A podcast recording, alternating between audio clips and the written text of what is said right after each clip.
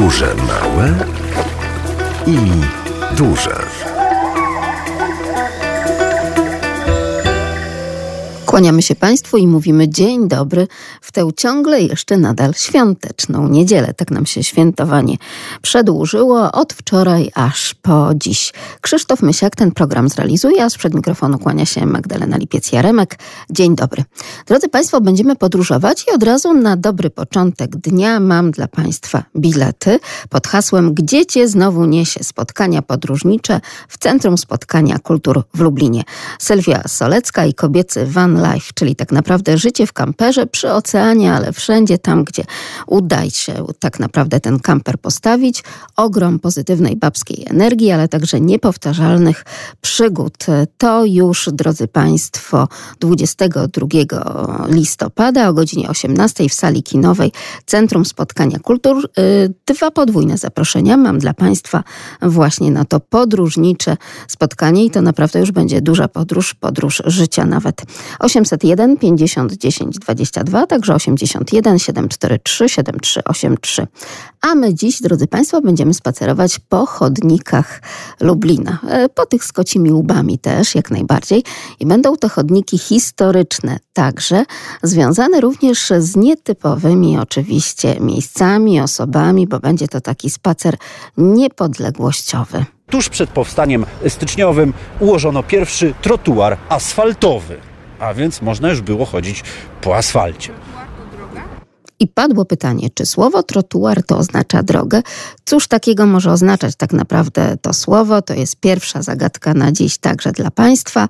Poza kontaktem telefonicznym, jak zawsze, podróże radiolublin.pl.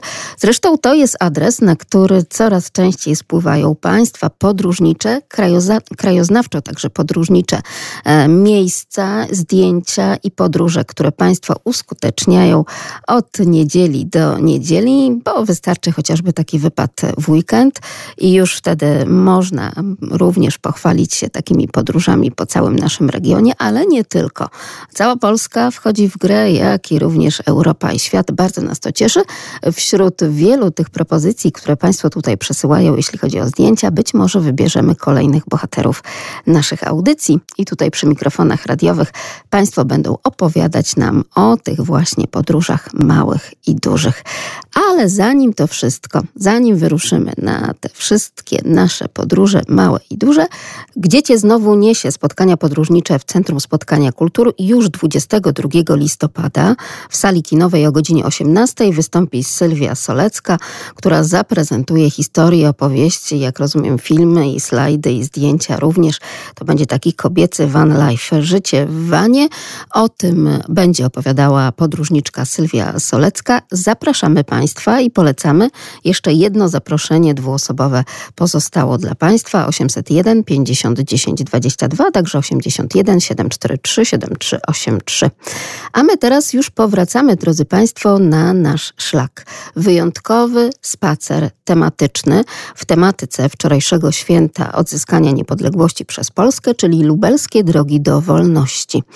Poprowadzi dla Państwa właśnie ten spacer wyjątkowy przewodnik, pan Łukasz z Lubliniarnia Turystyka i Rozrywka. Rozpoczynamy.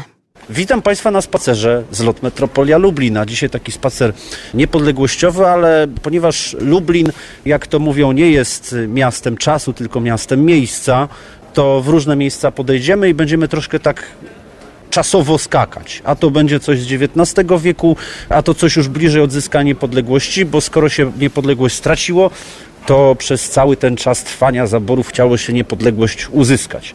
Będą bohaterowie nieoczywiści, być może uda się dowiedzieć zupełnie nowych rzeczy, że być może niepodległość odzyskaliśmy nawet troszkę wcześniej niż 11 listopada. 11 listopada pozostaje datą, powiedzmy sobie, przyjętą ogólnie. Jak to y, miało miejsce, co to się podziało, jakie wydarzenia z tym się wiązały, to sobie opowiemy oczywiście podczas naszego spaceru. Ja się nie przedstawiam, bo przebrany jestem za zupełnie na razie tajemniczą osobę, która Was przeprowadzi przez ten y, szlak tajemniczych wydarzeń, które być może część z Was y, oczywiście kojarzy, a część zupełnie pierwszy raz o tym usłyszy. Państwo do nas przyjechali z, bo tutaj to wiem, że miejscowo jest, a, a tutaj a jest... Poznania. O, O, to bardzo daleko. No to, no i proszę, jeszcze nawet spacer się nie zaczął, a już, już nas reklamują. Już jest wszystko ok. Tu przeprowadzać.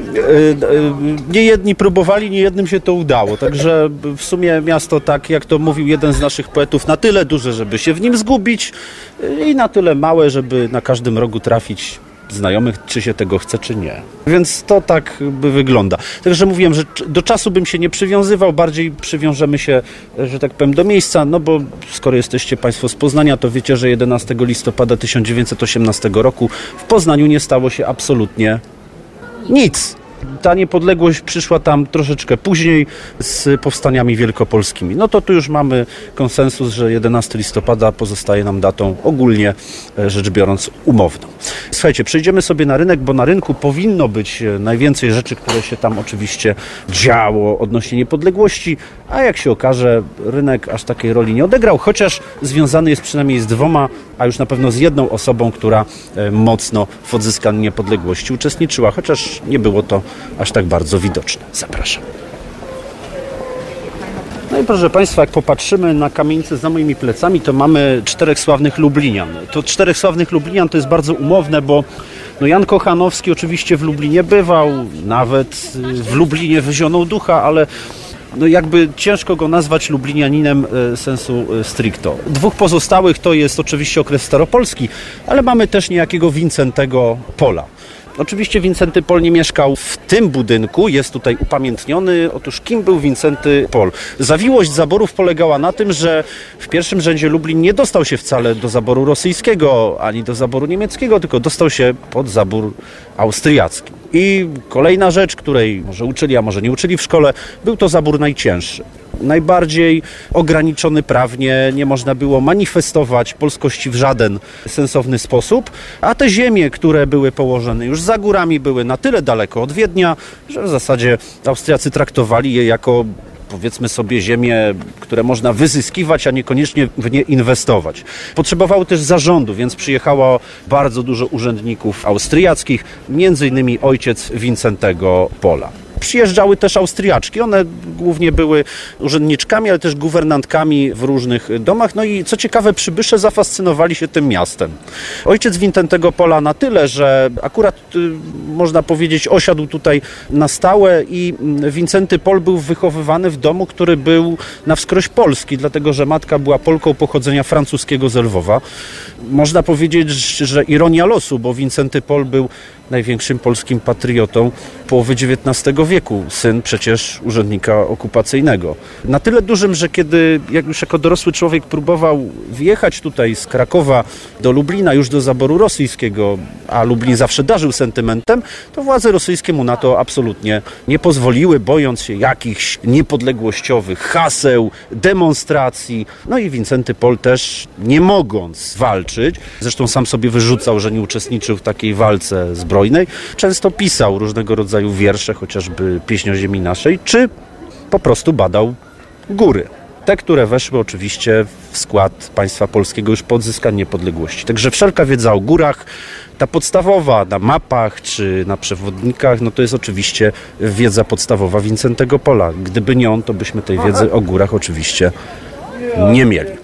W innym miejscu pokażę Państwu troszeczkę inną postać, już typowo lubelską, e, związaną e, w zasadzie już tylko z tymi latami 1915-18, czyli kiedy Lublin, można powiedzieć, po bieżeństwie Rosjan przegrywali na froncie, więc musieli się wycofać. Przybyli tutaj Austriacy i urządzili tak, zwany, tak zwaną okupację general e, government, czyli generalne gubernatorstwo okupacji austriackiej ze stolicą w Lublinie. I tak oto spacerujemy po Lublinie, ale drodzy Państwo, okazuje się, że w czasie takiego spaceru, tak jak też Państwo słyszeli, udało nam się spotkać turystów i zresztą razem z nami, z naszym przewodnikiem, panem Łukaszem Fiutą, razem wędrowali oczywiście po uliczkach Lublina, po tym niepodległościowym Lublinie i próbowali odnaleźć te drogi wolności. Także tutaj u nas w naszym mieście turyści z Poznania, drodzy Państwo. Tak, y, to nie jest tak, że 11 listopada to cała Polska akurat jedzie do Poznania na Gęsinę i na Rogale Świętomarcińskie, ale też przyjeżdżają do Lublina po to, żeby poznać nasze miasto i naszą historię. Tuż przed powstaniem styczniowym ułożono pierwszy trotuar asfaltowy, a więc można już było chodzić po asfalcie. Czy trotuar to droga? Pytali turyści naszego przewodnika. To słowo z języka francuskiego, nie, nie, nie typowo lubelskiego, chociaż tutaj już pojawiły się maile od Państwa na podróże małparadiolublin.pl. Czy to tak jak z brejdakami, jak z przejazdówką i jak z ciapami, to chodzi o nasz taki typowo lubelski słownik? Nie, drodzy Państwo, to jest słówko zaczerpnięte z języka francuskiego, więc proszę sięgnąć do znajomości akurat słówek z tego języka i być może może uda się rozszyfrować. Jeżeli trotuar to nie droga, to cóż to takiego może być? 801 50 10 22. Podróże małe i duże. Tuż przed powstaniem styczniowym ułożono pierwszy trotuar asfaltowy, a więc można już było chodzić po asfalcie. Czy trotuar to droga i czy to jest dobre skojarzenie, a teraz asfaltowe to raczej mamy ścieżki rowerowe, prawda? Pani Elżbieto, dzień dobry. Halo, halo? Czy... Trotuar, Dzień dobry. Moim zdaniem trotuar to chodnik. Tak jest, oczywiście, no, że tak. chodnik.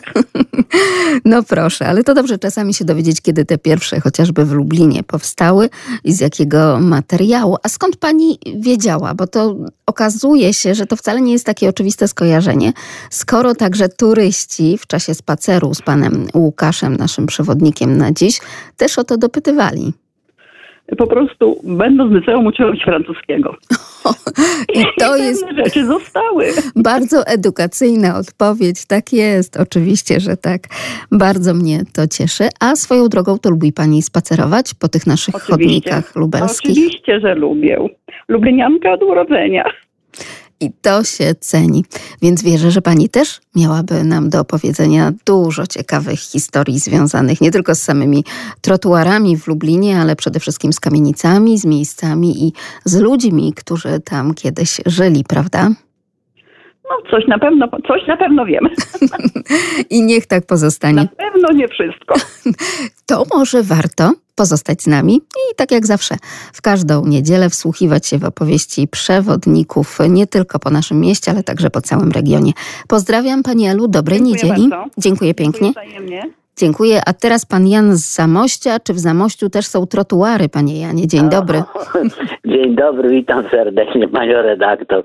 Y, ja mm, znam to, to, to y, pojęcie, ponieważ to funkcjonowało, tak mi się wydaje, że gdzieś tam kilkadziesiąt lat temu było bardzo popularne. Tak, oczywiście. Wśród mhm. mieszkańców miast, bo to się, to, trotuar to nic innego jak w tej chwili chodnik, po prostu tak. jak moja przedmówczyni mówiła. No y, definicja jest krótka. W tej chwili wiadomo, że mówi się o chodnikach, o jakichś tam y, y, ścieżkach rowerowych, ścieżkach dla pieszych. To pojęcie już powoli jakoś tak staje się takim antykiem w naszym języku ojczystym, aczkolwiek to, to pojęcie to gdzieś wyczytałem kiedyś, to chyba nie nasze polskie, to może być y, z języka niemieckiego wyjęte, albo z któregoś może francuskie, nie wiem, dokładnie nie będę strzelał, wie pani. Także w tej chwili mamy do czynienia, proszę Panią, z chodnikami, których dużo jest w każdym mieście i zachęcam właśnie do przyjazdu do Zamościa, aczkolwiek aura w tej chwili jest taka już, no nazwijmy, typowo jesienna. Jest kilka stopni powyżej zera, wiatr taki paskudny, który jeszcze nasila zimno, o tak powiem. Dobrze, że Pan nam także przekazuje te informacje pogodowe, bo może jeszcze ktoś po no. obiedzie, na przykład w Lublinie, Trochę wybierze się. Pośrednio jestem związany z meteorologią, bo to nauka nie, nie była mi obca, bo już w tej chwili nie powiem, że tak. Ja tylko szlifuję niektóre pojęcia, wie pani. Tak, ale to nic złego w tej pogodzie takiego Myślę, się nie dzieje. prawda? Tak, oczywiście. No. Więc y, z pewnością jeszcze do Zamościa można dzisiaj się na krótki można, wypad można. wybrać. No, pięknego, renesansowego zachęcam i wszystkiego dobrego życzę. I nawzajem dziękujemy bardzo, panie Janie. I jeszcze jeden mały suplement. Tylko dodam, że tak, ma pan rację. Słowo trotuar pochodzi z języka francuskiego, tak podaje słownik języka Tak. polskiego, więc już mamy pełną definicję tutaj zamkniętą. Jasne, zgadza się. Wszystkiego dobrego. Dziękuję, bardzo. Dziękuję wzajemnie. Dziękuję. Do widzenia, do usłyszenia. Do usłyszenia jak zawsze, a my powracamy, drodzy Państwo, w takim razie na te nasze trotuary, czyli chodniki w Lublinie. Naszym przewodnikiem jest pan Łukasz Fiuta. Nie, to chodnik. Tak, to chodnik. Więc mamy potwierdzenie także już od naszego przewodnika, specjalisty na dziś. Zresztą taką odpowiedź otrzymali turyści, którzy się dopytywali, cóż takiego znaczy to słówko trotuar. Ale nie tylko o ten trotuar pytali, proszę sobie wyobrazić. Więc okazało się, że niejako właśnie turyści, którzy przyjechali na świętowanie Święta Niepodległości w Lublinie z całej Polski, przygotowali nam na dzisiaj te zagadki dla Państwa, więc będziemy dalej wędrować tym szlakiem zagadek i szlakiem przede wszystkim historii. Historii takich lubelskich dróg do wolności. Kamieniczkę przyrynkową. Dzisiaj jest to Wydział Kultury Urzędu Miasta Lublin, ale też siedziba różnego rodzaju lokali gastronomicznych. No a w erze, kiedy oczywiście kamienice należały jeszcze do prywatnych właścicieli, kamienica ta należała do doktora Marka Arnsteina i jego żony Franciszki. To była dzisiaj mało znana poetka okresu młodopolskiego, zresztą tam był Przybyszewski, tam był e, Witkacy, wiele innych postaci, takich powiedzmy sobie może bardziej wyrazistych. No a Franciszka Arnsteinowa pochodziła z takiego domu, można powiedzieć, bardzo inteligenckiego, bo jej brat Emil Meyerson był cenionym francuskim w zasadzie już filozofem, zresztą jednym ze światlejszych umysłów epoki końcówki XIX, początku XX wieku. O nim gdzieś tam w swoich wspomnieniach przebąkiwał oczywiście Einstein. Natomiast ta niepozorna kobieta, która była w okolicach 40, no ona zaangażowała się w, oprócz tego, że w akcje takie patriotyczne, to jeszcze dodatkowo była, można powiedzieć, takim łącznikiem POW, czyli peowiaków Polskiej Organizacji Wojskowej.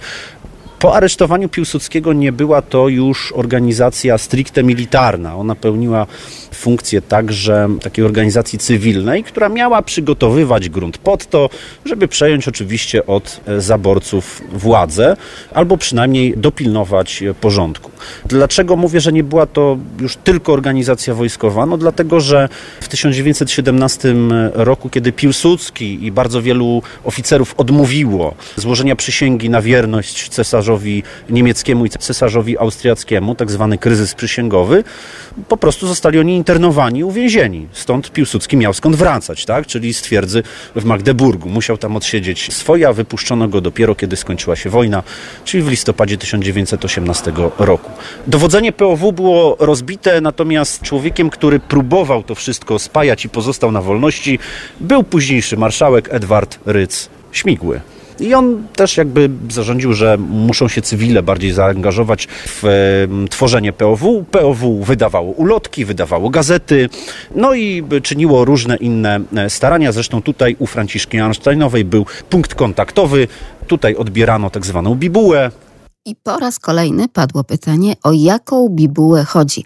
To było też pytanie skierowane do naszego przewodnika, pana Łukasza. To było pytanie od turystów. No to teraz e, ja się zastanawiam, czy państwo są w stanie zmierzyć się z tym pytaniem. O jaką bibułę tutaj chodzi? 801 50 10 22, skoro tak naprawdę mówimy w kontekście niepodległościowym i odzyskiwania wolności przez Polskę. Czy rzeczywiście tylko i wyłącznie taka bibułka, która służy do prac plastycznych, czy też na przykład do tego, żeby położyć kartkę bibułki czy bibuły na przykład w zeszycie, wtedy kiedy piszemy piórem i taka bibułka do atramentu. O co chodzi? Podróże małpka radiolublin.pl to oczywiście pytanie skierowane do Państwa. Czy to trudne, czy łatwe pytanie? To określenie tym razem takie typowo zwyczajowe, ale co jest charakterystyczne, jest to określenie, które przecież nie tylko na początku XX wieku funkcjonowało, ale w każdym innym okresie, kiedy Polska starała się odzyskiwać niepodległość. Tutaj u Franciszki Arnsteinowej był punkt kontaktowy, tutaj odbierano tak zwaną bibułę, I o tę bibułę teraz Państwa pytamy. 81 743 7383, ale powracamy oczywiście do tych ważnych postaci, które przyczyniły się do odzyskania niepodległości przez Polskę, także tych ważnych tutaj w historii Lublina, do postaci kobiecych. Dodatkowo spotkania konspiracyjne też mogły się tutaj odbywać i się odbywały. Zresztą to nie jest jedyna konspiracja, której Franciszka Arnsteinowa, w której uczestniczyła, bo traf chciał, że dożyła II wojny światowej. Jako Żydówka z pochodzenia na pewno miała trudniej, natomiast zaangażowała się też w konspirację w latach 40. Pomimo tego, że już cierpiała na dosyć poważne braki w słuchu, też niestety trafiła do getta warszawskiego i pomimo próśb bardzo wielu osób, które próbowały ją z tego getta wyciągnąć. Ona odmówiła i tam prawdopodobnie zmarła z głodu w 1942 roku. No ale wróćmy, wróćmy do 1918. No to właśnie takich działania ponad kilku tysięcy drobnych takich osób, między innymi tak jak Franciszka Einsteinowa, doprowadziły po prostu do tego, że odzyskaliśmy tą niepodległość, można powiedzieć, bezkrwawo, przynajmniej na samym początku. I tutaj w Lublinie krew za bardzo się nie polała. Natomiast lała się krew podczas wydarzeń, które poprzedziły powstanie y, styczniowe. Od 1861 roku no, zaczął się w Królestwie Polskim taki ferment, który miał doprowadzić do reform. I wiadomo było, i wszyscy wiedzieli, że te reformy są potrzebne, bo nie można tak państwa cały czas y, prowadzić, żeby ograniczać w jakimś sensie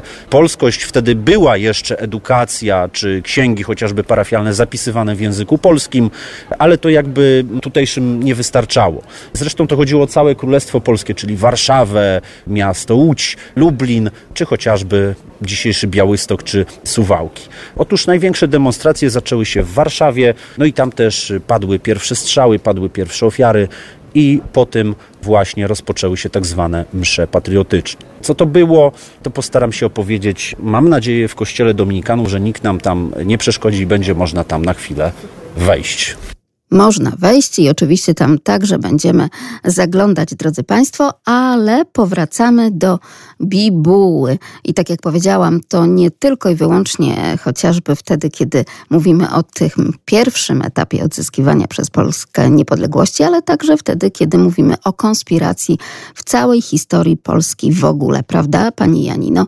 Jaka bibuła tutaj przychodzi nam na myśl? Dzień dobry, no to jest bibuła związana z konspiracyjnym yy, po prostu takim ruchem oporu, czyli tajne takie pisma przemycane, które nie mogły użyć światła dziennego, zanim doszło do wybuchu czy powstania, czy przekazywania jakiejś wiadomości. I ludzie tutaj narażali swoje życie, działały yy, jakieś tajne drukarnie, tak jak z historii wiemy. No. I tak, dzięki temu wszystko się udało zgadza. się z narażeniem życia wydać wiele informacji i przekazać, bo to nie było takie proste jak dziś, prawda, że czy SMS-em to było narażenie tak. życia. Rzeczywiście, to nie internet, to jednak rozrzucanie tych papierków, ulotek, prawda, tak. gazetek miniaturowych, często takim bardzo drobnym drukiem zapisywanych, prawda, z ważnymi informacjami, tak, tak. gdzie i jak się zebrać po to, żeby walczyć. I, i przenoszone. Przemycane dosłownie, prawda? Z jednego właśnie miejsca do drugiego bo nie, kiedy byli ludzie, którzy po prostu no, zasunęli z tej złej działalności, donosząc właśnie na tych naszych y, bohaterów, którzy ryzykowali swoim życiem. Tak, tak. To prawda. A przecież te kipisze w mieszkaniach polegały przede wszystkim na poszukiwaniu tej bibuły. E, więc to też znamy z historii, czy chociażby z filmów historycznych. To takie najbardziej obrazowe przedstawienie takich właśnie sytuacji. Jak pani świętowała? w Michowie, Pani ja Janino? świętowałam w naszej miejscowości, no fajnie, Fajnie pojechaliśmy do szkoły, tam był taki drama wystawiona przez uczniów y, związana z y, odzyskaniem niepodległości, y, z patriotyzmem. A występ chóru, który prezentował pieśni patriotyczne. No i jak zawsze msza święta i złożenie wieńców w miejscach właśnie u nas takich związanych z wyzwoleniem, z odzyskaniem niepodległości. No, także takie patriotyczne faktycznie miłe świętowanie, chociaż dzień był taki pochmurny, ale te flagi, które były rozdawane, chorągiewki w sumie takie miniaturowe przy kościele, to tak ożywiły y, właśnie ten dzień. I niech tak będzie, niech tak pozostanie. Dzisiaj też jeszcze można świętować jak najbardziej, zwłaszcza, że chyba słońce troszeczkę się przebijało w którymś Tak, momencie tak. przez chmury, prawda? Na spacer. Słońce świeci, ciepło jest, tak? Ubrać się to jak na to porę jest ciepło. W takim razie niech tak właśnie będzie. Pozdrawiam wszystkich. Dziękuję bardzo, Pozdrawiam. pozdrawiamy również. Kłaniamy się pięknie, zachęcamy Państwa także do kontaktu telefonicznego 801 50 10 22, także 81 743 7383 i jak zawsze można także do nas napisać podróże małpka radiolublin.pl. Potwierdzenie od pana Łukasza Fiuty, od naszego przewodnika na dziś. Drodzy Państwo, tak jest. Bibuła to... Bibuła to po prostu nielegalne wydawnictwo. Patrz, ulotka, nie wiem, może być również gazetka. I to wszystko się zgadza. O tym także rozmawialiśmy z naszą radiosłuchaczką, panią Janiną. W takim razie, uzbrojeni już w tę wiedzę na temat trotuarów i bibuły, dalej wędrujemy po Starym Mieście w Lublinie i kierujemy się do bardzo ważnego miejsca. Otóż ten dosyć ważny w historii lubelskiej kościół przybytek jest od kiedy miasto istnieje, a nawet y, można powiedzieć jeden dzień dłużej, bo Dominikanie byli tu zanim w ogóle Lublin stał się pełnoprawnym miastem, prawdopodobnie od lat 50. czy 60. XIII wieku. Ja nie lubię opowiadać o kościołach takimi, powiedzmy sobie, frazesami, że a posadzka jest taka, a kapliczka jest taka, a ołtarz jest taki, bo to wtedy nie ma jakby sensu. Jeśli popatrzycie sobie na ołtarz, to zobaczcie, że przed ołtarzem, tutaj bliżej nas, są dwie ambony.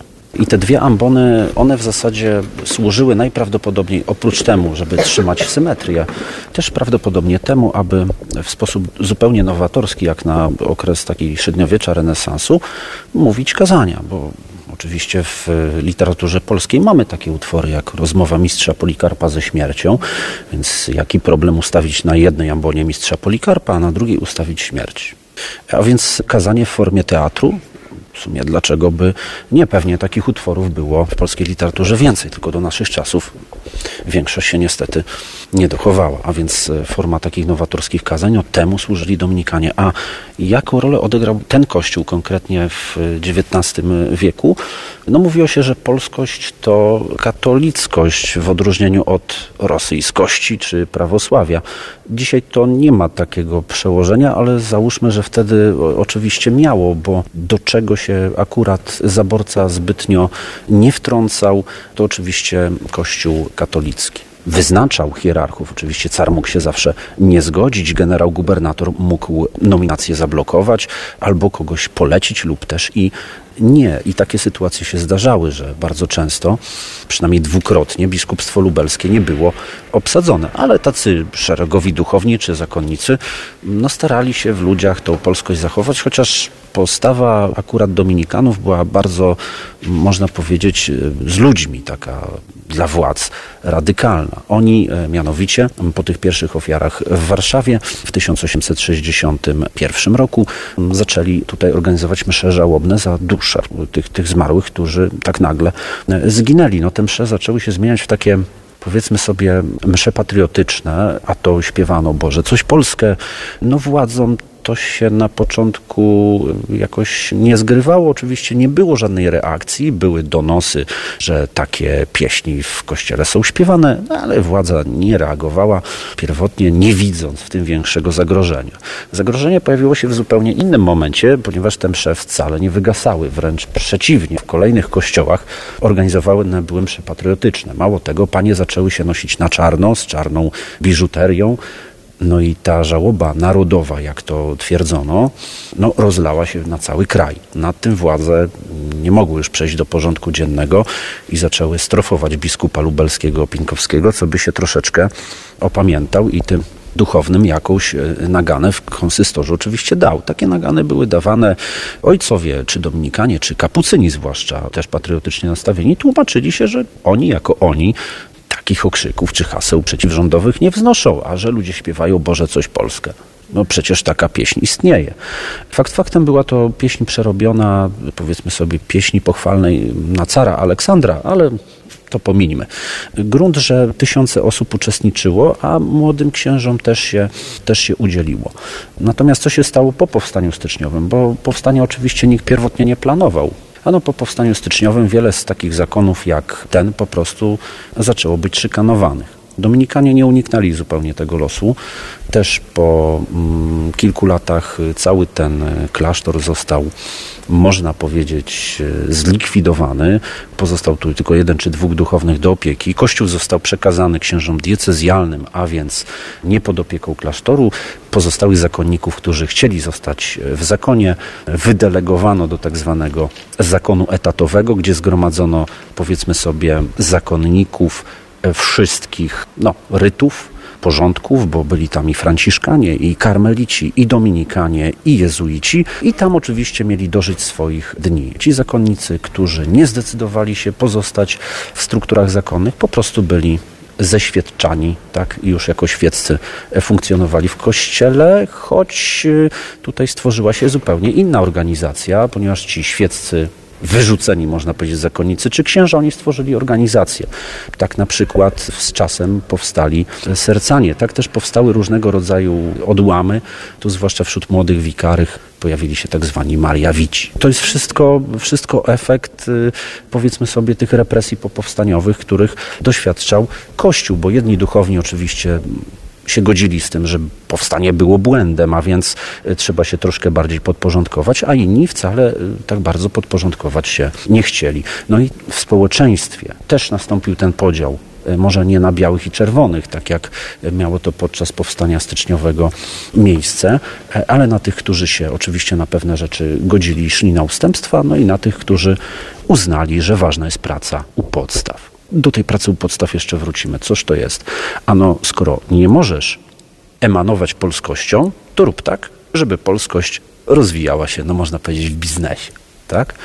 Pracuj nad sobą, czy też pracuj nad swoim otoczeniem. I wtedy to da prędzej czy później jakieś owoce. Oczywiście w Wielkopolsce miało to przełożenie dużo wcześniej. U nas to przyszło dopiero po powstaniu styczniowym, ale można powiedzieć, że wystrzeliło z całą mocą.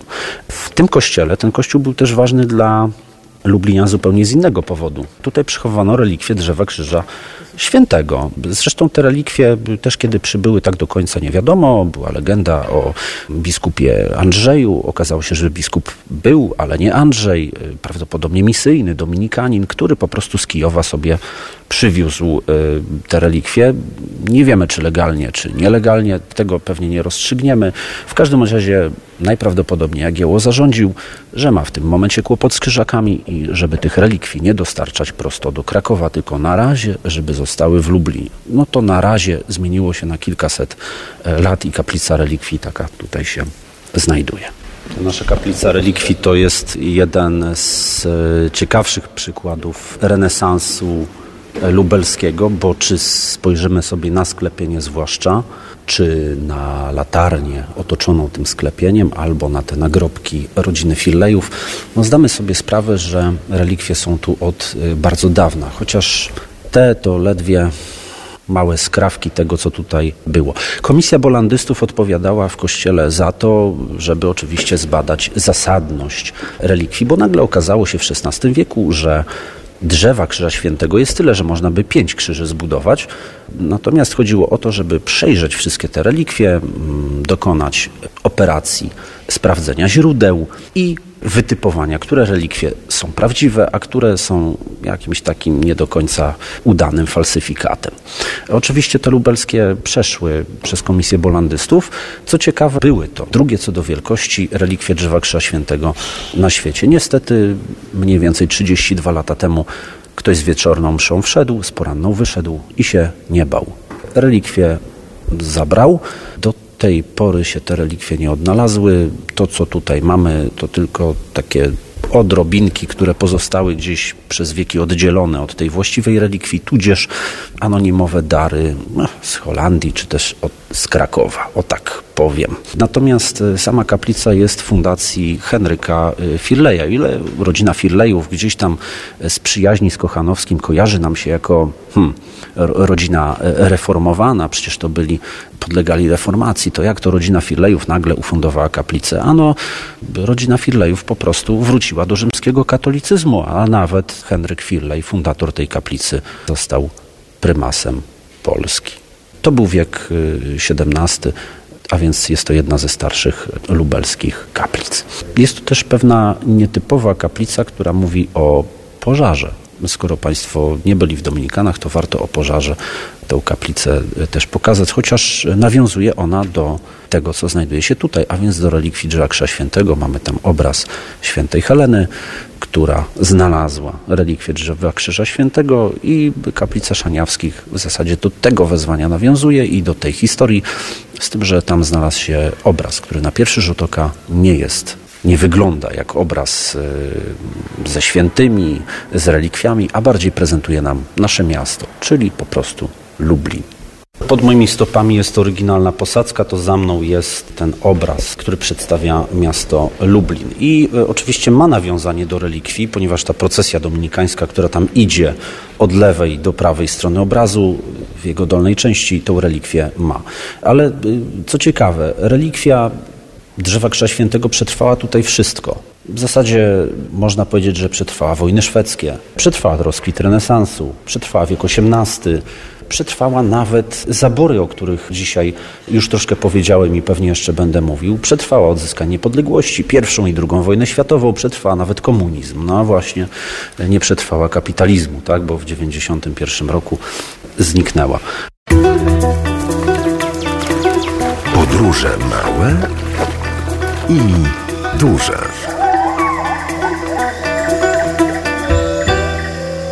Poznaj Lublin z przewodnikiem. To cykl spacerów przy Centrum Inspiracji Turystycznej w Lublinie. Polecamy Państwu w każdą sobotę bodajże o godzinie 13. Można pospacerować tematycznie tak naprawdę z wieloma przewodnikami. Na dziś naszym przewodnikiem jest pan Łukasz Fiuta z Lubliniarnia i Turystyka. Polecamy Państwu te spacery, bo naprawdę mnóstwo informacji, w tym także te spacery tematyczne związane chociażby z ważnymi datami i tak było wczoraj podczas takiego tematycznego spaceru w tematyce święta odzyskania niepodległości przez Polskę, czyli lubelskie drogi do wolności. Spacerujemy, jak już sobie tutaj wyjaśniliśmy, po chodnikach, czyli po trotuarach lubelskich.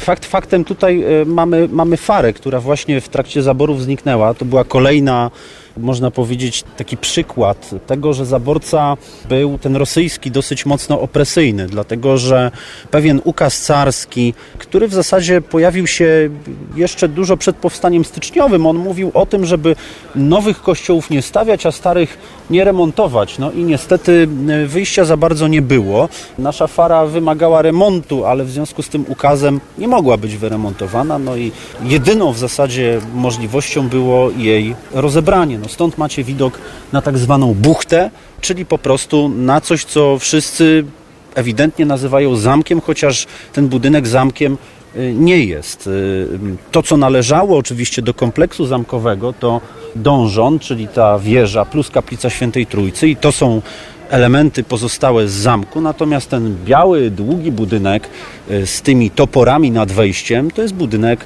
więzienia. I tutaj ciekawostka, budynek ten został zbudowany już w XIX wieku, czyli niecałe 200 lat temu. Po co? Ano po to, że generał Zajączek, y, człowiek, który zarządzał Królestwem Polskim po Kongresie Wiedeńskim, czyli po tym nowym podziale Europy, który podzielił Europę na prawie 100 lat, zarządził, że właśnie w Lublinie ma być urządzone nowoczesne więzienie na sposób angielski. A skoro na sposób angielski, to nie więzić dla samego więzienia, tylko że więzić, aby resocjalizować coś zupełnie nowatorskiego. A topory? No cóż, te topory otoczone rózgami nad wejściem miały tylko przypominać, że to budynek, gdzie no, czyniona jest sprawiedliwość. A że sprawiedliwość jest ślepa, to w zasadzie czy było to sprawiedliwe bardziej, czy sprawiedliwe mniej, a kogo to interesowało. Ważne, że ci, co czynili sprawiedliwość, uznawali, że to, co robią, sprawiedliwe jest. E, między innymi siostra takiej pisarki nazwiskiem Żmichowska trafiła tutaj za zresztą takie nieskore poglądy i nie takie, jakie władze by od niej wymagały. Tutaj w ogóle ten zakątek, można powiedzieć, aż buzuje od historii, bo budynek za wami jest z kolei jednym z najmłodszych, o ile Fara była najstarszym, to ten jest jednym z młodszych budynków, to już jest budynek dwudziestowieczny, skończony tuż przed pierwszą wojną światową. No i mówią, że Dom to dla emerytowanych nauczycielek. Zresztą bardziej obstawiałbym, że guwernantek, a nie nauczycielek, ale niech będzie. Na górze mamy napis Bene Emerentibus Pax, czyli pokój dobrze zasłużonym. Otóż pod tym budynkiem, w sumie pewnie mało ciekawym, który ufundowała pani Wiktoria Michelisowa, kryje się dosyć mroczna historia, bo mąż pani Wiktorii, Jan, miał sobie przywłaszczyć kasę powstańczą. Otóż powstańcy styczniowi z oddziału mieli karczmarzowi Michelisowi e, zostawić kasę powstańczą do przechowania, natomiast on kasę przechował, ale powstańców wydał Rosjanom. Kasę przechował dla siebie i dla siebie też e, wydawał. Myślał, że powstańcy ci zostaną rozstrzelani. Zostali zesłani na Sybir, ale nieszczęściem dla Michelisa jeden z nich z Sybiru powrócił i historię tą opowiedział. Michelis zakupione pieniądze za w zasadzie zrabowane pieniądze, można powiedzieć, wystawił hotel. Rodzina Michelisów tym budynkiem próbowała odkupić y, swoje winy, a w zasadzie próbowała to zrobić Wiktoria Michelisowa. Czy odkupiła? No chyba nie, skoro na pogrzebie Jana Michelisa i męża nie pojawił się absolutnie nikt a to już w XIX-wiecznej historii tego miasta było, mo można powiedzieć, dużym afrontem e, i niezgadzaniem się społeczeństwa e, z tym, co zrobił Jan Michelis. Czyli można było się różnić podejściem, ktoś mógł być bardziej ugodowy, a ktoś mniej, a na pogrzebie i tak nie pojawił się absolutnie nikt. E, mało tego, otóż kiedy Jan Michelis umierał, na jego domu na ulicy Narutowicza przybito karteczkę ze zdechłym kundlem Zdycha pies. Tak było opisane na karteczce.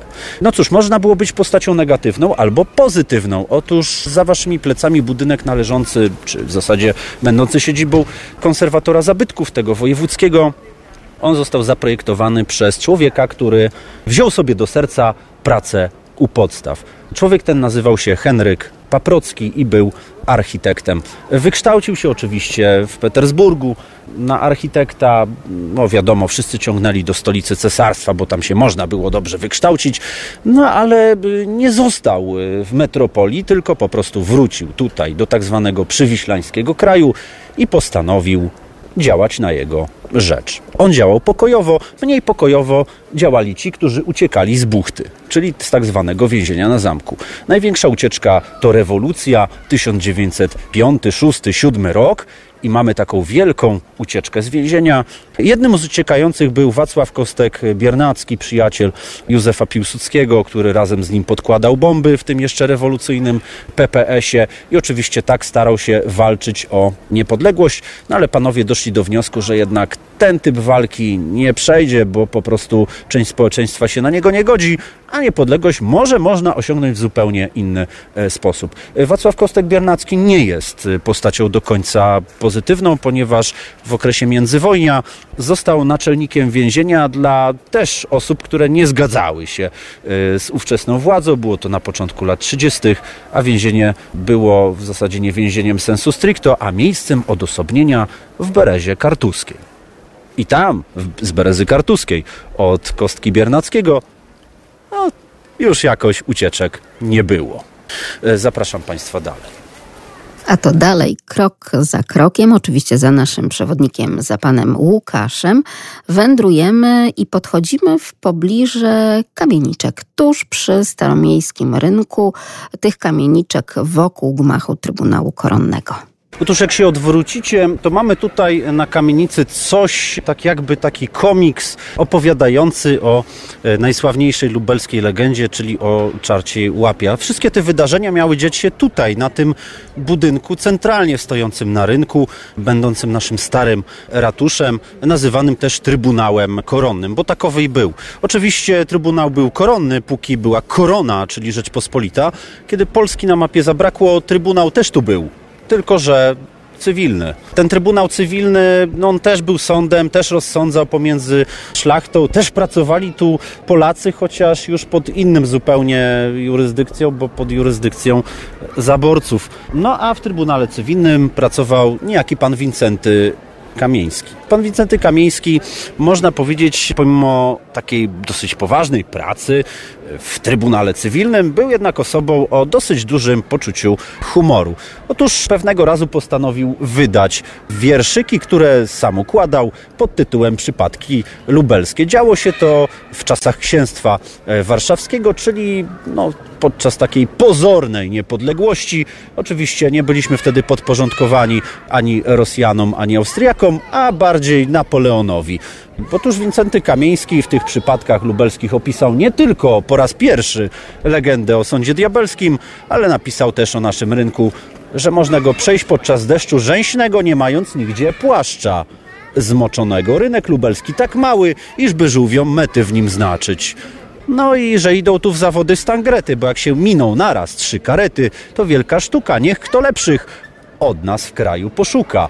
Tak mawiali stangreci. No a co do samego rynku, to podobno tutaj, niespełna 100 lat później, pięknie prezentowali się ułani od pana Beliny, bo jak to mówią, czy mawiali, przepiękny nasz Belina wjechał na karkach Moskali do Lublina. Faktycznie jeden z legionowych poetów e, taki wiersz układał i zresztą w lubelskich gazetach dzień po wyzwoleniu, czyli na początku sierpnia 1915 roku, już w gazetach pojawiały się wiersze chwalące ułanów, ale ułani za bardzo nie mieli czasu i wytchnienia, bo zaraz pod Jastkowem stoczyli dosyć krwawy bój, no i tam zlodziła się między innymi legenda czwartaków. No ale nie tylko orężem, nie tylko piórem, można było też i instrumentem o kraj walczyć. Takim człowiekiem był pewien wirtuos, skrzypek i kompozytor, który mieszkał w tamtej łososiowej kamienicy. Czy Państwo kojarzą, oczywiście tutaj zwracamy się do mieszkańców Lublina, ale także i całego naszego regionu, tę słynną łososiową, czyli w kolorze łososiowym kamienicę, a tam właśnie mieszkał wybitny wirtuos, kompozytor i to jest człowiek, który urodził się w Lublinie, tu spędził pierwszych 8 lat życia i zdobywał podstawy wiedzy muzycznej, a później wielokrotnie tutaj pracował i koncertował. Czy wiedzą Państwo, o kogo chodzi? 801 50 10 22 i podróże małpka radiolublin.pl pewien wirtuos, skrzypek i kompozytor, który mieszkał w tamtej łososiowej kamienicy. Podróże małe i duże. Pewien wirtuos, skrzypek i kompozytor, który mieszkał w tamtej łososiowej kamienicy kamienicy przy staromiejskim lubelskim rynku, oznaczonej obecnie numerem 17. To tutaj właśnie przyszedł na świat bohater naszej zagadki 10 lipca 1835 roku. Jego ojciec Tadeusz był znanym chirurgiem, a matka Regina dała się poznać jako osoba bardzo twórczo uzdolniona i bardzo dobrze grająca na fortepianie. I to zresztą ona była pierwszą nauczycielką syna. Halo, halo, dzień dobry, panie no, Janie. Dzień dobry po raz który, pani redaktor. Witam serdecznie. No nie omieszkałem zadzwonić do państwa, więc yy, to yy, ta osoba to profesor Zbigniew Zienkowski no, muszę powiedzieć, że światowej sławy skrzypek może jakoś tak młodemu pokoleniu nie bardzo znany, natomiast to wydaje mi się, że mój rocznik, o ile pamiętam, i on w tej chwili, mówię, że to jest, tak mi się wydaje, o ile pamiętam, jest profesorem, ma konserwatorium w Wiedniu w Austrii. Bardzo ciekawe rzeczy nam pan tutaj opowiada. Proszę panią. Ale niestety, panie Janie, nie. No, przytaczaliśmy datę 10 tak? lipca 1835. Nie, nie, ja mam na, przepraszam, ja mam na myśli profesora Zbigniewa Zienkowskiego, o którego chodzi w pytaniu. Właśnie nie. Nie, no to Nie. nie. No to nie, tym razem nie. Ale nazwisko, a nazwisko też nie to? Też nie to. A to przykro mi. Proszę szukać dalej. jeszcze być, być może, że chodzi o rodzinę Wiłkomirskich, ale to mi się wydaje, że oni nie związani byli z, z Lublinem. Wanda niedawno zmarła. Jej i, i chyba jej brat Kazimierz. Spróbujmy jeszcze z kolejnymi radiosłuchaczami. Halo, halo, dzień dobry. Dzień dobry, czy tu Krystyna, czy to chodzi o Henryka Wieniawskiego? Tak jest. A jego ojciec to Tadeusz. Tak, wszystko się zgadza. Henryk Wieniawski, jak najbardziej tak. Rzeczywiście, Filharmonia jest dobrą podpowiedzią, jak Tak, również oczywiście Towarzystwo Muzyczne imienia Henryka Wieniawskiego w Lublinie.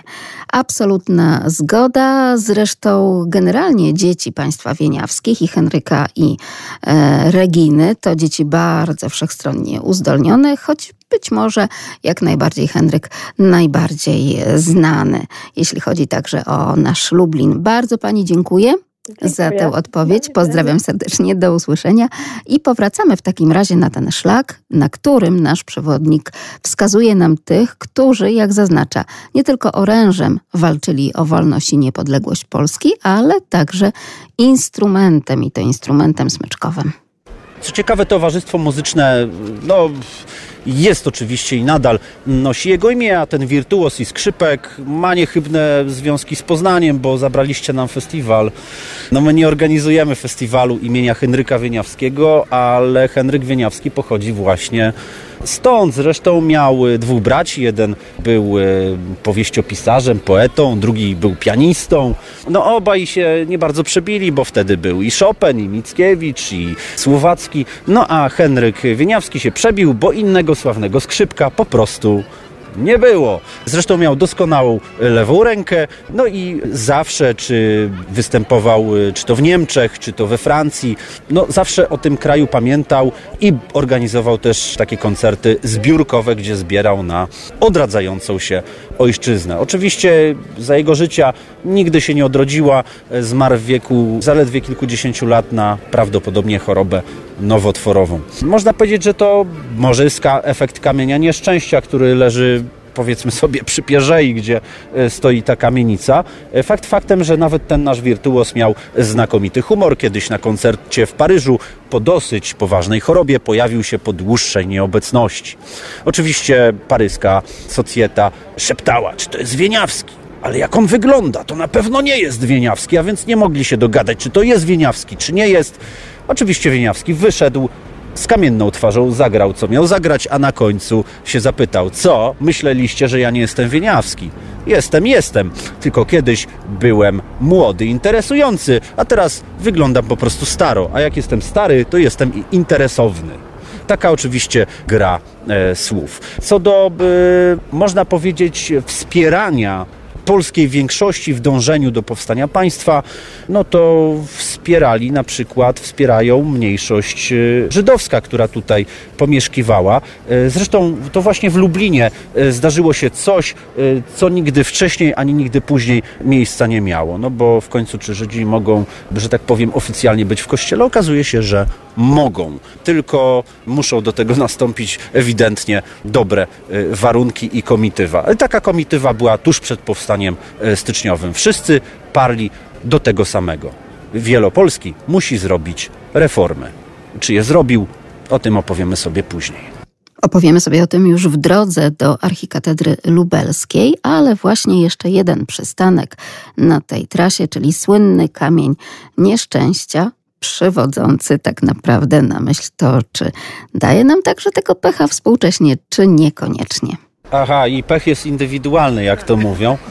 E, natomiast co do kamienia nieszczęścia, to e, no cóż, no jest legenda taka, jest legenda oczywiście inna, że to bardziej zdesperowani właściciele kamienic składli tego typu kamienie, czy takie słupki stawiali, żeby życzeni stangreci, którzy tak szli w popisy na rynku, prawda, gdzie to się we trzech mijali, no żeby nie ścinali rogów kamienic, bo wtedy niszczyli osiami całe te fasady, więc zdesperowani właściciele to kładli, no i wtedy taki stangret faktycznie mógł powiedzieć, że dla- niego był to kamień nieszczęścia, e, bo niszczył całkowicie i ewidentnie prawą stronę dorożki, przez co jazda była już raczej niemożliwa. Taki leżący policjant XVIII wieku, no czemu w sumie by nie? Dlaczego nie? Ale powróćmy do historii, także do historii życia w Lublinie architekta Henryka Paprockiego. To był dom własny Henryka Paprockiego, przez niego zaprojektowany i oczywiście ze sklepem też odpowiednim, takim przystosowanym pod pracownię architektoniczną, ale i pod biuro sławnego architekta, który tutaj przyjmował klientów e, i mógł oczywiście namawiać ich do tego, aby to budowali e, pod jego nadzorem. A troszkę tych kamienic e, czynszowych z przełomu XIX-XX wieku Paprocki wybudował. No to też z tego względu, że wtedy Lublin można powiedzieć, odnotował takie dosyć solidne prosperity. Byli ludzie, którzy mieli pieniądze, byli fabrykanci, ta praca u podstaw zadziałała. Znaczy, e, zajmij się sobą, swoim otoczeniem, e, kultywuj to, co serce ci podpowiada, a dobrze zapewne na tym wyjdziesz, bo czyn zbrojny, no na tym dwa razy żeśmy się przejechali. No i faktycznie można powiedzieć, że taka grupa fabrykantów, kapitalistów się wytworzyła i oni też jakby napędzali ten wewnętrzny rynek, a więc y, architekci, y, muzycy, y, czy chociażby aktorzy mogli pracować dzięki pieniądzom tych, tych, tych ludzi. Henryk Paprocki też do takich należał, zresztą sam też pieniążki zarabiał i inwestował właśnie tutaj w Lublinie. Bardzo ciekawa sprawa, kiedy pojedziecie do Kazimierza Dolnego, to Henryk Paprocki związany jest również z Kazimierzem. Jeśli pójdziecie na punkt widokowy na Albrechtówce, on, ponieważ drugą żoną była córka inżyniera Albrychta, inżyniera kolejowego, który projektował nam linię kolejową z Warszawy do Lublina i dalej do Kowla. Cała Albrechtówka należała do niego, no to Paprocki dostał część w związku z tym, że należał do rodziny i wybudował sobie tam w latach dwudziestych już tak pod emeryturę bardziej taki domek z drewnianych bali. No i ten domek bardzo długo służył Związkowi Nauczycielstwa Polskiego, bo tam był umiejscowiony ten ośrodek. Po willi Albrychta zostało niewiele, y, stoi ona w tym momencie w ruinie, no ale ośrodek ZNP, nie wiem czy działa jeszcze pod ZNP, czy został już podkupiony, wykupiony, w każdym razie y, związany z historią lubelską, jak i Henryka Paprockiego oczywiście ten fragmencik jest. A ja mówiłem o tym współdziałaniu przed powstaniem styczniowym, no to takim ewidentnym znakiem była pewna msza w lubelskiej katedrze. Zapraszam.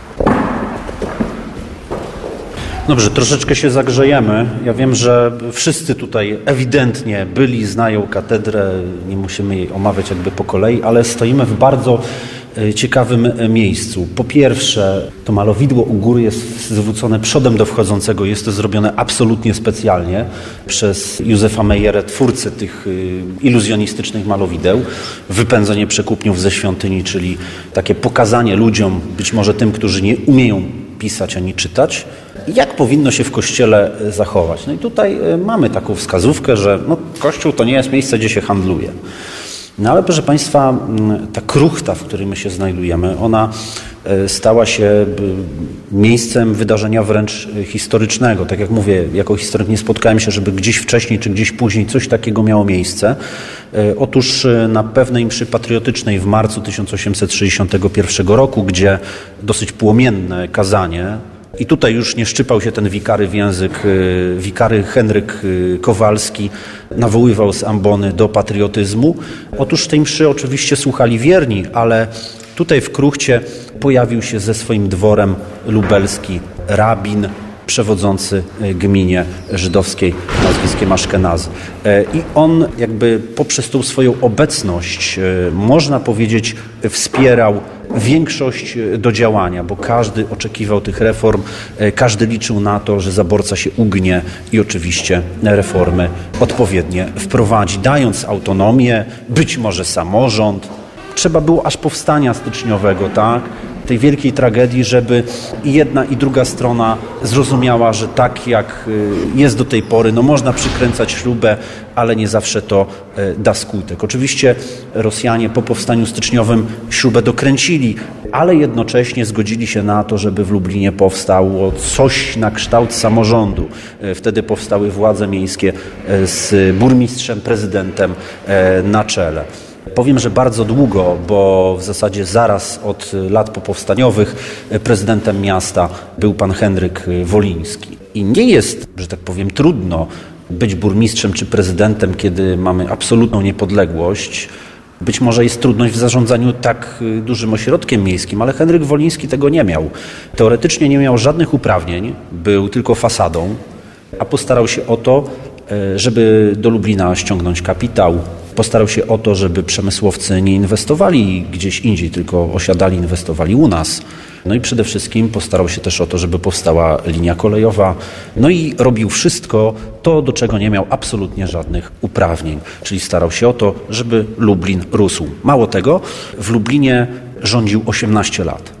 Mało kto o tym wie, że rządził 18 lat i pewnie rządziłby dłużej, gdyby nie jedno wydarzenie, po którym dokonał gwałtownego protestu i zrezygnował z pełnionego stanowiska. Co to się podziało, o czym mówię, to opowiem przed nowym ratuszem. Zapraszam. Żeby tam dojść, to oczywiście także jeszcze miniemy bramę krakowską, zmierzamy ku krakowskiemu przedmieściu. To jest ciekawostka. Y, brama krakowska, która wyprowadza na Warszawę, a nie na Kraków, chociaż y, to jest oczywiście tylko taki uśmiech historii, bo ona teoretycznie jest zwrócona przodem do tej małej uliczki, którą dawniej faktycznie wychodził trakt na y, Kraków, a trakt na Warszawę powiększony oczywiście, nazywany dzisiaj krakowskim przedmieściem, żeby jakby bało było tego zamieszania, to oczywiście jest dzisiaj ulicą e, główną. E, I można powiedzieć, że wszystkie wydarzenia te patriotyczne w marcu 1861 rozgrywały się właśnie tutaj, bo ludzie z kościołów wychodzili na tak zwane marsze czy demonstracje. Zresztą e, licznie uczestniczyła w nich młodzież i wszystkie prawie kończyły się tutaj przed wizerunkiem Matki Boskiej na bramie krakowskiej, gdzie wtedy śpiewano pieśń. Oczywiście, tak jak mówię, na początku władze nie reagowały, ale potem wojsko starało się ten tłum rozpędzać, ale jeszcze w miarę pokojowo. Sytuacja trochę się zaogniła y, pół roku później, kiedy na urodziny cesarzowej e, czy carowej e, Rosji e, Rosjanie tutaj zrobili tak zwane iluminacje. Postawili przy głównym trakcie takie lampiony, które to młodzież bardzo szybko poniszczyła. Oczywiście w związku z tą dużą demonstracją pojawiło się wojsko, no i doszło do pewnego rodzaju przepychanek, w których rannych zostało kilka osób. Na szczęście mówię na szczęście, i proszę zauważyć, przybył wtedy rosyjski generał nazwiskiem Chruszczow. Tak jakby e, historii e, łatwo się zapamiętuje. Aleksander Chruszczow zabronił dalszej e, eskalacji, kazał wojsku odstąpić. Mało tego, zarządził dochodzenie, w którym to dochodzeniu uznano, że wojsko, można powiedzieć, nadużyło uprawnień i niektórzy żołnierze zostali ukarani. W areszcie znalazło się pięć osób, z czego wszystkie pięć zwolniono. Dwie w zasadzie od razu byli to starsi przechodnie przechodnie, którzy po prostu znaleźli się w niewłaściwym miejscu i w niewłaściwym czasie. No ale y, generał Chruszczow, o ile był y, człowiekiem, można powiedzieć, dosyć y, ugodowym, to niestety nie zapobiegł pierwszemu przelewowi krwi, który e, miał tutaj miejsce w październiku 1861 roku. Zresztą całkiem niedaleko stąd, tutaj przy Królewskiej 6 e, mieszkała u babci pewna młoda dziewczyna. Ta młoda dziewczyna była córką Polki i pewnego rosyjskiego wojskowego. No i teraz pytanie, po której stronie się opowiedziała. Ano, e, opowiedziała się po stronie tych biednych protestujących, e, zresztą wychowywana przez babkę w sposób taki patriotyczny, no delikatnie można rzecz e, ujmując powiedzieć, że nie lubiła rosyjskiego podejścia do jej ukochanego kraju i jej ukochanego miasta. Miała na imię, no cóż, nie miała na imię ani Julia, ani Zuzanna, no wtedy modnym imieniem była Henryka, a więc miała na imię Henryka. Jak się nazywała i co zrobiła, opowiemy sobie nieco później. Natomiast tutaj mamy nowy ratusz. No i cóż, y, w nowym ratuszu oczywiście urzędowały władze z Henrykiem Wolińskim, wyznaczonym przez Rosjan, a on y, ustąpił z urzędu, ponieważ bardzo wiele lat domagał się, aby nadwyżkę, którą miało miasto, uwaga, miało nadwyżkę finansową, żeby część tej nadwyżki zostawała tutaj, żeby rozbudowywać dalej miasto, tak? Ulepszać drogi, dawać nowe latarnie, ulepszać trotuary. Skoro to jest tak duży problem, no to oczywiście, drodzy Państwo, następują kolejne przełomowe decyzje. Także jeśli chodzi o prezydenta Lublina tamtych czasów, czyli Henryka Wolińskiego. Natomiast do y, oświetlenie gazowe, no to wszystko, na to wszystko potrzebne były pieniądze. A żeby pieniądze mieć, to mogły trochę zostawać nam z tego, co miasto wyrobi. No niestety generał gubernator się na to absolutnie y, nie godził, no i Henryk Woliński, chcąc nie chcąc, uznał, że tak gospodarować się nie da. I z gospodarki miejskiej, y, stojąc na jej czele, z prezydentury po prostu zrezygnował. Proszę Państwa, przejdziemy sobie krakowskim przedmieściem, bo na krakowskim przedmieściu działy się też e, sytuacje, które e, udzieliły się wszystkim w październiku 1918. Właśnie tutaj w Urzędzie Miejskim rozpoczynano przygotowania do przejęcia władzy od generał gubernatora austriackiego. Już wiedziano, że Austro-Węgry się zwijają, e, że wszystko to upada, e, że w zasadzie na dzisiejszym Podkarpaciu ta okupacja upadła jak domek z kart. No i tutaj na krakowskim przedmieściu miała miejsce pewnego rodzaju ciekawa e, scena. Otóż scena ta dotyczyła rozbrajania wojsk austro-węgierskich. Jak to wyglądało, to zaraz sobie opowiemy przy koziołku. Ciekawostka, bo w sumie sklepy kolonialne były taką mieszanką sklepów, można powiedzieć, z bakaliami, czekoladą, owocami, czegoś, czym nie, co nie było dostępne w zwykłych sklepach i oczywiście mieszczanie, ci bogaci zaopatrywali się, ale nie tylko. Do sklepów kolonialnych w miastach zjeżdżali też rządni takich produktów ziemianie. A więc w takim sklepie tutaj kupował młody Aleksander, na nazwisko miał Głowacki. No i ten sklep zapamiętał. Zresztą w dorosłych latach, już mocno posunięty wiekiem, też przyjeżdżał do Lublina, bo w Nałęczowie takowego sklepu nie było. Sklep, jak sklep można powiedzieć, wchodzi się, długi korytarzyk, półki zastawione odpowiednimi towarami. Zresztą jak chcecie te opis te, konkretnie tego sklepu poznać, to wystarczy otworzyć lalkę i zobaczyć sklep Jana Mincla i o nim sobie poczytać. Ten sklep należał, a jakże, do kupca lubelskiego nazwiskiem Jan Mincel. Kupiec był pochodzenia niemieckiego jak dalej mi nie wierzycie, no to przejdźcie się na cmentarz na ulicę Lipową. Jan Mincel jest tam pochowany. Mało tego, podobno sprzedawcą, subiektem w tym sklepie był niejaki Wokulski. E, czy to prawda? Pewnie tak, skoro o tym e, mówią historycy XIX wieku, tak samo jak prawdą jest, że ten pozytywista wszedł w związek małżeński z nieco swoją starszą krewną, właśnie tutaj w kościele świętego ducha. Niestety Aleksander Głowacki wel Bolesław Prus nigdy dobrze o Lublinie się nie wypowiadał, bo kiedy już wyemigrował do Warszawy, można powiedzieć, to pisywał w gazetach warszawskich, że Lublinianie w siebie tylko patrzą i w siebie tylko wierzą, a o żadnym postępie słyszeć nie chcą. Co prawda, warunkiem postępu są nowe teorie, ale w końcu postęp i Lublin to dwie rzeczy, które nie mają ze sobą absolutnie nic wspólnego. No nic dziwnego, że y, po takich y, wynurzeniach w gazetach warszawskich przyjeżdżał tu już tylko incognito. Co do naszego koziołka i tej historii, oczywiście z rozbrajaniem, to może przeniosę ją tutaj, e, bo to działo się gdzieś mniej więcej na tym odcinku, którym teraz e, sobie przejdziemy. Otóż e, oddział austro-węgierski zmierzał, to było prawie 100 ludzi w stronę ratusza. Wybiegło sześciu takich wyrostków, może w wieku tutaj, tutejszej młodzieży, prawda? I wyrostki zakrzyczeli: Stój! Wszystkich stu żołnierzy stanęło. E, no, zadziwionych sześciu wyrostków krzyknęło złóż broń. Wszystkich stu żołnierzy, jak jeden mąż, złożyło broń. Jeden z wyrostków się bardzo ośmielił i krzyknął rozejść się. Wszystkich stu żołnierzy, jak jeden mąż, się rozeszło. Kto był w wojsku austro-węgierskim i w zasadzie dlaczego tak to się skończyło? Otóż w wojsku austro-węgierskim byli Węgrzy, Chorwaci, Czesi, Słowacy, Polacy, Ukraińcy, już nie mówiąc o Bośniakach czy e, Włochach e, z dzisiejszego Trentino.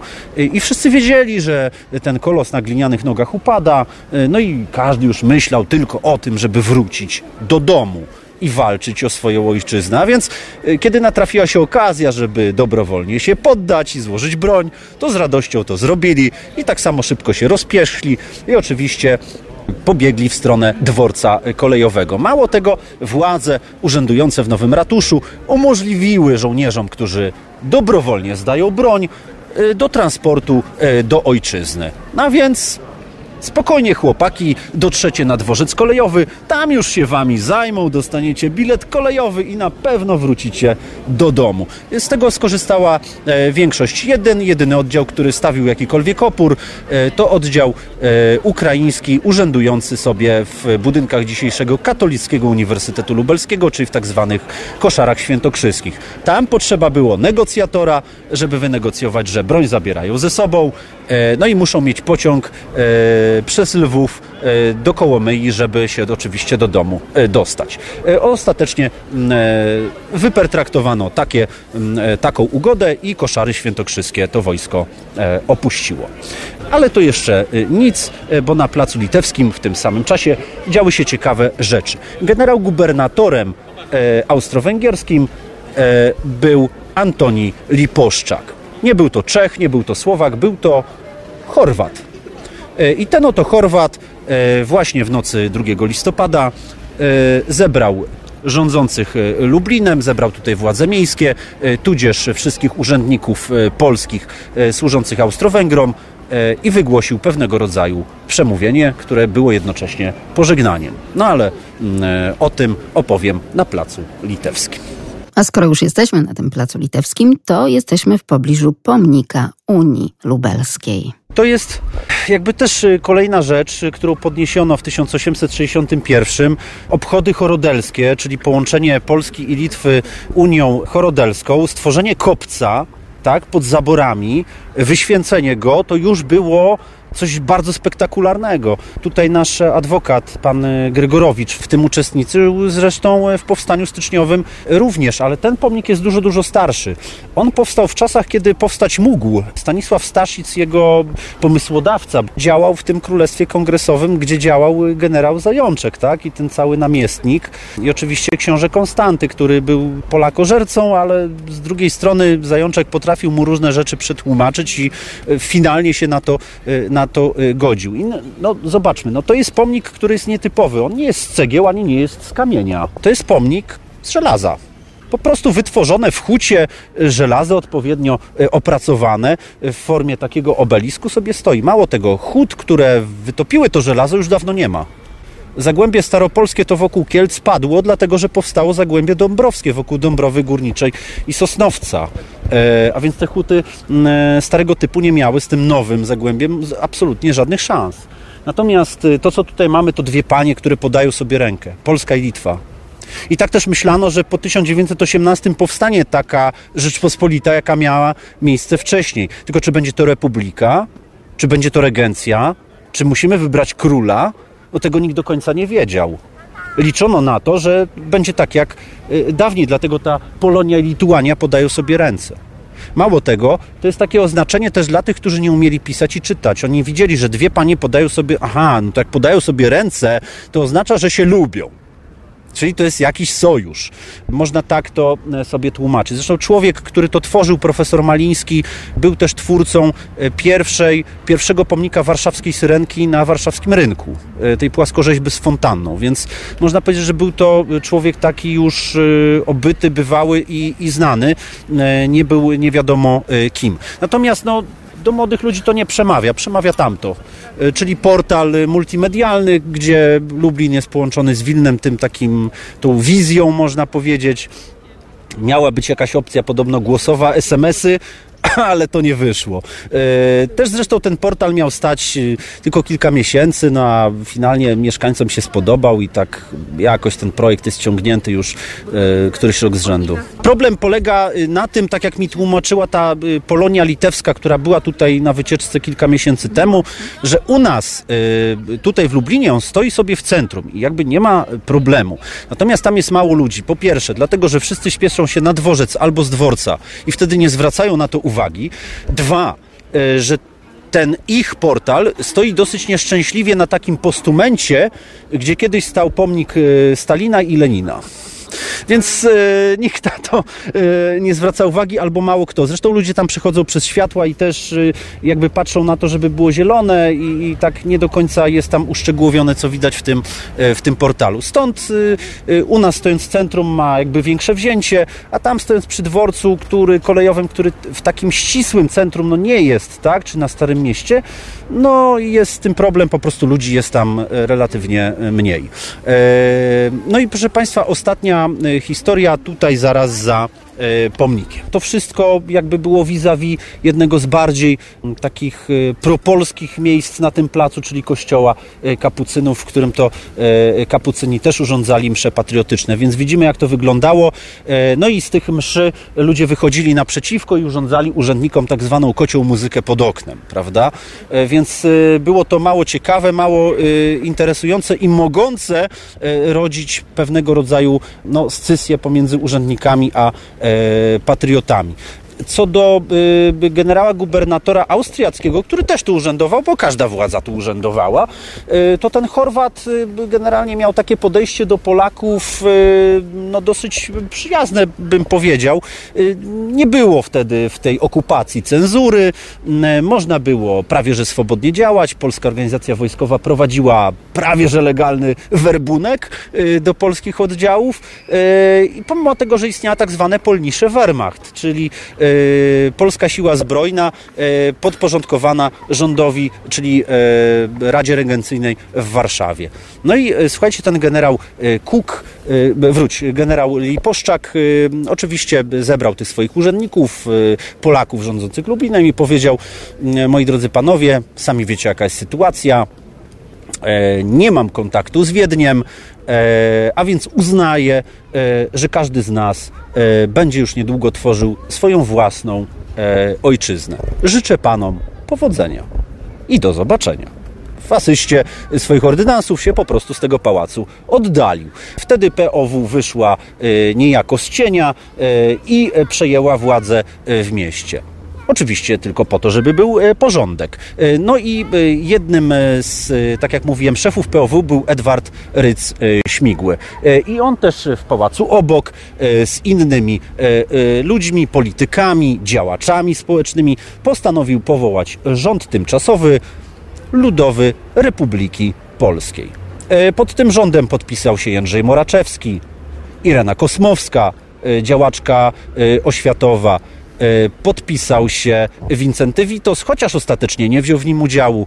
E, już nie mówiąc o tym, e, że między innymi niejaki pan Sikorski też w tym rządzie się pojawił. Co ciekawe, ogłoszono ten rząd z 6 na 7 listopada, a więc dla nas zabory skończyły się właśnie wtedy. I oni ogłosili, że po raz pierwszy od ponad setki lat z górą powstaje rząd, który jednoczy Polaków. A ta Rada Regencyjna w Warszawie to ona jest skompromitowana, E, prawda, i nie warto się jej e, słuchać.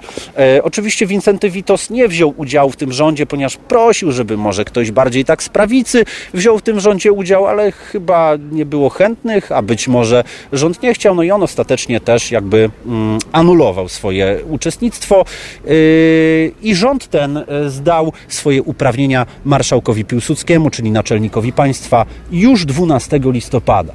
Także do 12 listopada tutaj rząd sobie e, urzędował. Można powiedzieć, był to pierwszy lubelski rząd. Co do Piłsudskiego, no on e, rozwiązał to w ten sposób, że pierwszy rząd już pod jego e, przewodnictwem, a w zasadzie pod batutą Jędrzeja Moraczewskiego jako premiera, to miał w swoim składzie wielu ministrów z tego rządu lubelskiego, a więc poniekąd była to kontynuacja, tylko już w ujęciu ogólnokrajowym. No i tak się oto kończy historia moja, czyli Ignacego Daszyńskiego, pierwszego premiera y, tego rządu i pierwszego premiera y, niepodległej Rzeczpospolitej. A jaka ona będzie, czy będzie republiką, to już jest zupełnie opowieść na inną historię i na inny spacer. Bardzo serdecznie Państwu dziękuję. My również dziękujemy za ten spacer lubelskimi drogami wolności. Biegniemy pakować się w kolejną radiową podróż. Do usłyszenia za tydzień. Magdalena Lipiec-Jaremek, kłaniam się. Podróże małe i duże.